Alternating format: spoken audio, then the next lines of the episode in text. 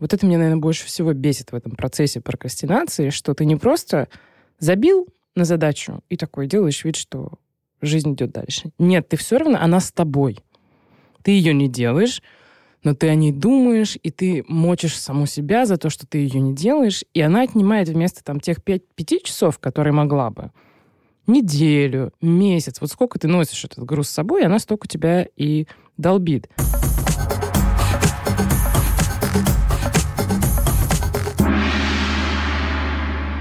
Здравствуйте. Это подкаст «Помогите». Подкаст проекта «Цех» И я его ведущая и шеф-редактор проекта «Цех» Сююмбике Давлет Кильдеева. Это подкаст для тех, кто хочет помочь самому себе справиться с разными сложными ситуациями. Пожалуйста, подписывайтесь на нас там, где вы нас слушаете, оставляйте свои комментарии, рассказывайте, понравилось вам или нет. Если понравилось, ставьте лайки и отправляйте своим друзьям. Это поможет нам развиваться и поможет узнать о нас большему количеству людей. Этот выпуск записан при поддержке Storytel.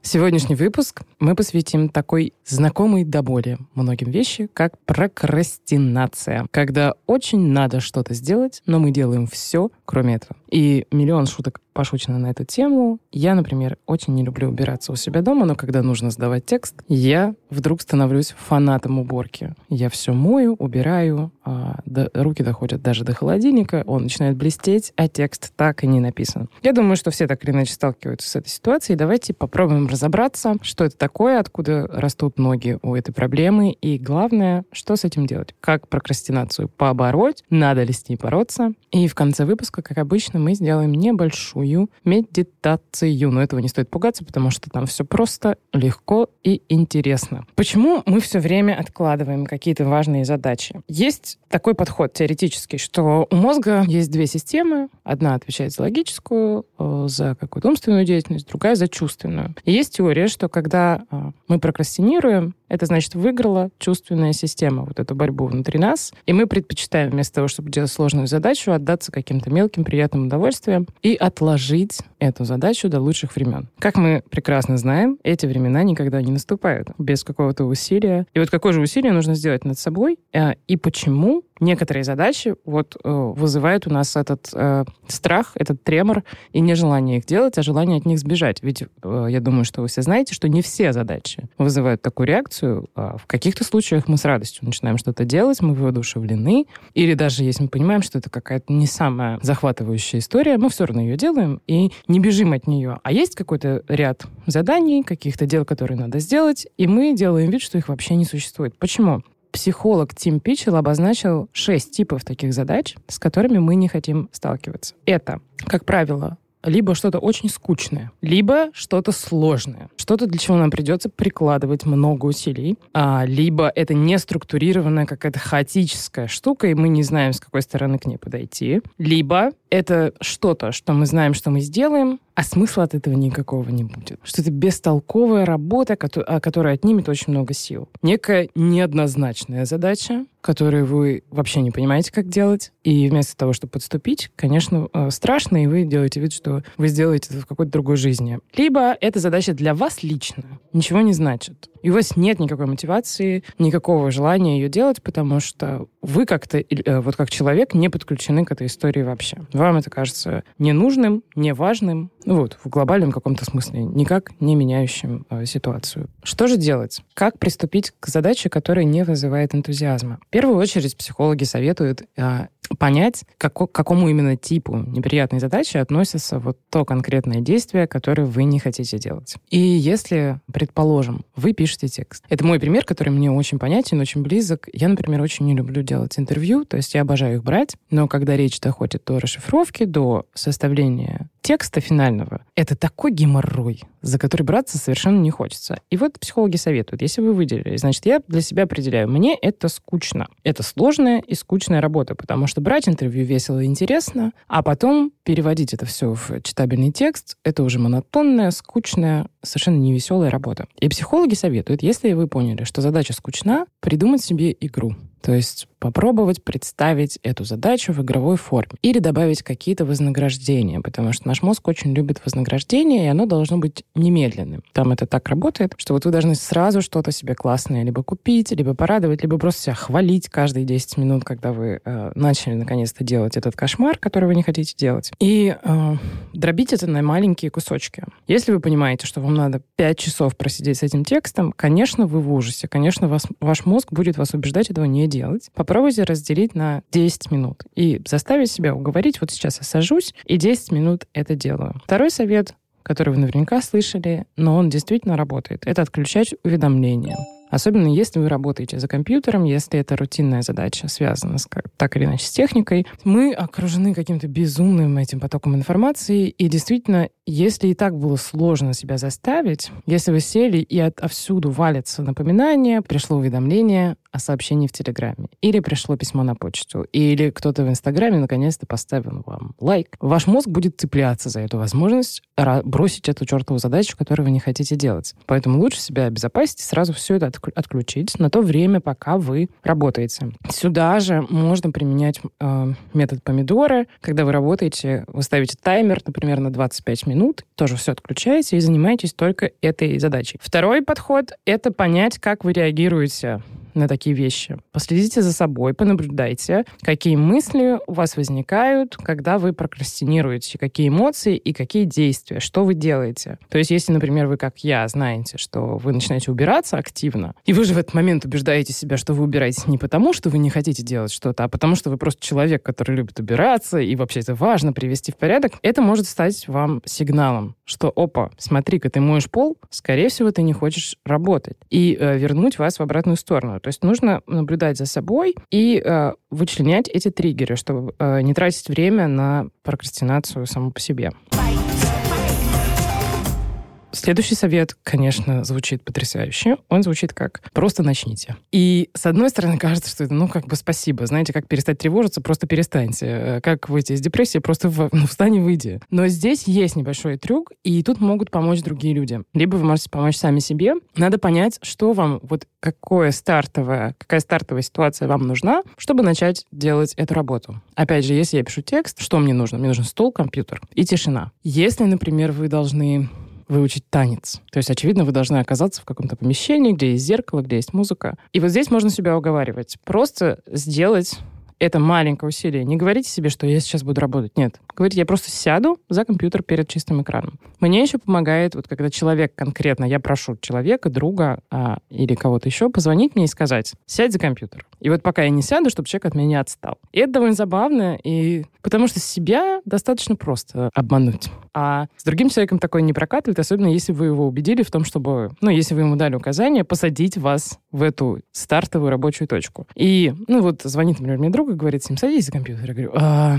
ну, сейчас, у меня еще... Ну, вот, можно я покурю? Он говорит, нет, нельзя. А можно э, кофе выпью? Нет, нельзя. Просто садись, и вот когда ты... И он спрашивает, все, ты села? Да, я села. Открыла документ? Да, открыла. И тогда он вешает трубку. И, как ни странно, это работает. Потому что ответственность перед другим человеком работает немножко по-другому. И мы включаемся в процесс. Либо, если друзей у вас нет, так тоже бывает, попробуйте сами себя все-таки так говорить. И здесь попробуйте быть добрее к себе. Мы об этом говорили в прошлом выпуске о самосострадании, о сочувствии к самому себе. И тут то же самое. Нужно а, не ругать себя за то, если вы не делаете чего-то, и вы еще ругаете себя. Вот это меня, наверное, больше всего бесит в этом процессе прокрастинации, что ты не просто забил на задачу и такой делаешь вид, что жизнь идет дальше. Нет, ты все равно, она с тобой. Ты ее не делаешь, но ты о ней думаешь, и ты мочишь саму себя за то, что ты ее не делаешь, и она отнимает вместо там тех пяти часов, которые могла бы, неделю, месяц. Вот сколько ты носишь этот груз с собой, она столько тебя и долбит. И тут можно быть добрее к себе, и приятно с собой разговаривать, сочувствовать, понять, что там за эмоция. Потому что иногда это бывает просто сильный страх, что ты не сможешь чего-то сделать. И это нормально. Мы все люди. Мы все чего-то боимся. И часто именно причиной прокрастинации является эмоция, какая-то сильная эмоция, либо какие-то мысли, которые мы там сами о себе думаем, что я не смогу это сделать, я недостаточно хорошо работаю, я недостаточно талантлива. И здесь а, прокрастинация очень сильно бьется с перфекционизмом, потому что когда мы хотим сделать все идеально, часто мы не начинаем даже это делать. Потому что это очень большой груз. Это как могильная плита на тебя сверху давит и говорит, что либо идеально, либо никак. И если вы за собой наблюдали, вы знаете, что в 80% случаев, допустим, это будет никак. Потому что когда вы на себя давите, что вы должны сделать это на условную пятерку, чаще вы вообще не начнете это делать, потому что, ну, это страшно. Страшно облажаться, страшно не дотянуть до какого-то своего или навязанного извне идеала. И здесь нам всем помогает э, синдром троечника. Надо разрешить себе быть троечником. Надо сделать хоть как-то. Потому что часто это задачи какие-то рабочие, и действительно их надо сделать. И это не значит, что надо делать что-то плохо. Как правило, люди, которые так требовательно к себе относятся, когда они делают на тройку, это в целом довольно хорошо. Это не идеально, но мало что в этом мире вообще идеально. И идеал потому и называется идеалом, потому что он недостижим. Но когда вы себе разрешаете сделать хоть как-то, вы хотя бы начинаете делать, и, возможно, в процессе вы включаетесь, расслабляетесь и ну, делаете работу довольно хорошо. И последний, но это не последний пункт, конечно, существует множество методик работы с прокрастинацией. Вы можете найти на сайте цеха очень много статей, которые мы, где мы подробно описываем разные способы. Но один из важных моментов, на который стоит обратить свое внимание, ваша прокрастинация может быть связана с тем, что вы просто не любите свою работу что вы занимаетесь не тем, чем бы вы хотели заниматься. И если это повторяется из раза в раз, и если вы чувствуете себя несчастным, то, возможно, возможно, стоит задуматься о том, на какой работе вы будете более счастливы, какие ваши силы, способности можно применить в другом месте? И признаться в этом себе, и это может быть тоже очень-очень э, полезной практикой. И если мы говорим о практике, то по традиции в конце каждого нашего выпуска у нас небольшая медитация, и сегодня она будет посвящена наблюдению за собой и за своими мыслями, потому что в любом процессе, в том процессе, когда вы хотите поработать над собой, поработать над своими проблемами, очень важно уметь их замечать. Очень важно уметь замечать свои мысли. И сейчас мы попробуем небольшое упражнение. Есть очень много разных методик э, медитативных, как обращать внимание и как вычленять автоматические мысли. Автоматические мысли — это то, что постоянно крутится у нас в голове. Например, я тупая. Ну, вот у меня не получилось, потому что я тупая. Я не буду этого делать, потому что я тупая. И мы можем настолько привыкнуть к ним. Почему они автоматические? Потому что они возникают просто все время, и как а, заезженная шарманка крутится у нас в голове. И останавливают нас от каких-то действий. И если мы к этой мысли привыкли, мы можем ее просто не замечать. И на автомате так о себе думать, и мысли влияют на поведение, и отказываться, может быть, от каких-то интересных работ, потому что вам кажется, что вы тупая или тупой. И, ну, и любой другой пример, который вы можете а, представить. Или, например, у меня есть мысль, что я очень толстая. И вот я тоже отказываюсь от, много, от многого. И я не замечала раньше, что я все время об этом думаю, но есть потрясающая книжка, которую мы писали, и которую мы очень советуем, э, Эмили э, и Амалии Нагоски о выгорании. И там э, есть методика, когда вы замечаете эту мысль, и вы представляете, что ее говорит кто-то другой. Что вот за вами ходит, ну, прям визуализируете этого персонажа, за вами ходит какая-то сумасшедшая женщина и говорит вам все время, ты очень толстая, ты очень толстая, ты просто очень толстая. Или ты тупая. Ну, ты, ну, тупица согласитесь, немножко меняется отношение, когда ты сам себе это говоришь, или вдруг представляешь, что какая-то сумасшедшая городская ходит за тобой по пятам, и что бы ты ни делала, говорит все время одно и то же. И вы ей можете мысленно отвечать. И так эти мысли слабеют, когда мы отдаем их кому-то, даже в нашей голове, немножко звучит, конечно, своеобразно, но а, это рабочая методика. Но это уже все а, можно делать, когда вы мысли заметили. А сейчас мы попробуем научиться эти мысли замечать.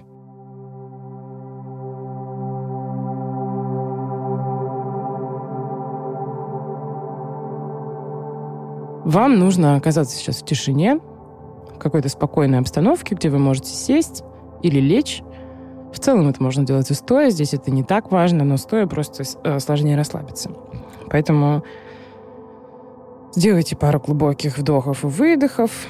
Почувствуйте свои ноги, руки, голову. Вспомните о том, что у вас вообще есть тело, что оно сейчас дышит, что оно как-то существует – а, попробуйте закрыть глаза и представить перед собой белую комнату. Небольшая комната, белый пол, белые стены, белый потолок. И в комнате две двери. Вот вы их четко видите перед собой. Одна дверь слева, другая дверь справа.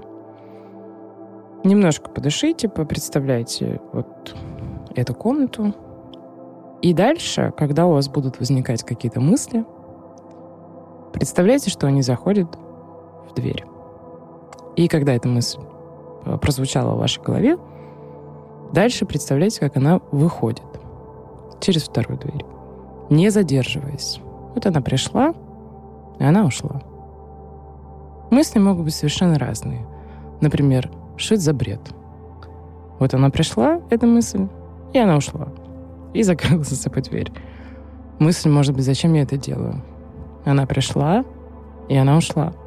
И так попробуйте, ну хотя бы в течение минуты понаблюдать за тем, какие именно мысли возникают.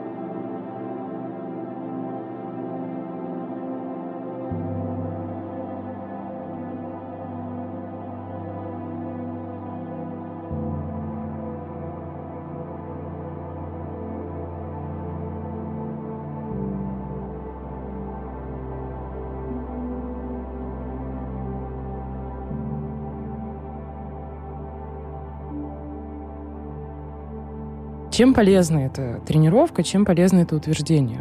Э, мысли имеют такое свойство, вот она приходит, и она не уходит, и она начинает развиваться, и эмоционально вас затягивать, и как клубком просто делать огромную проблему из ничего.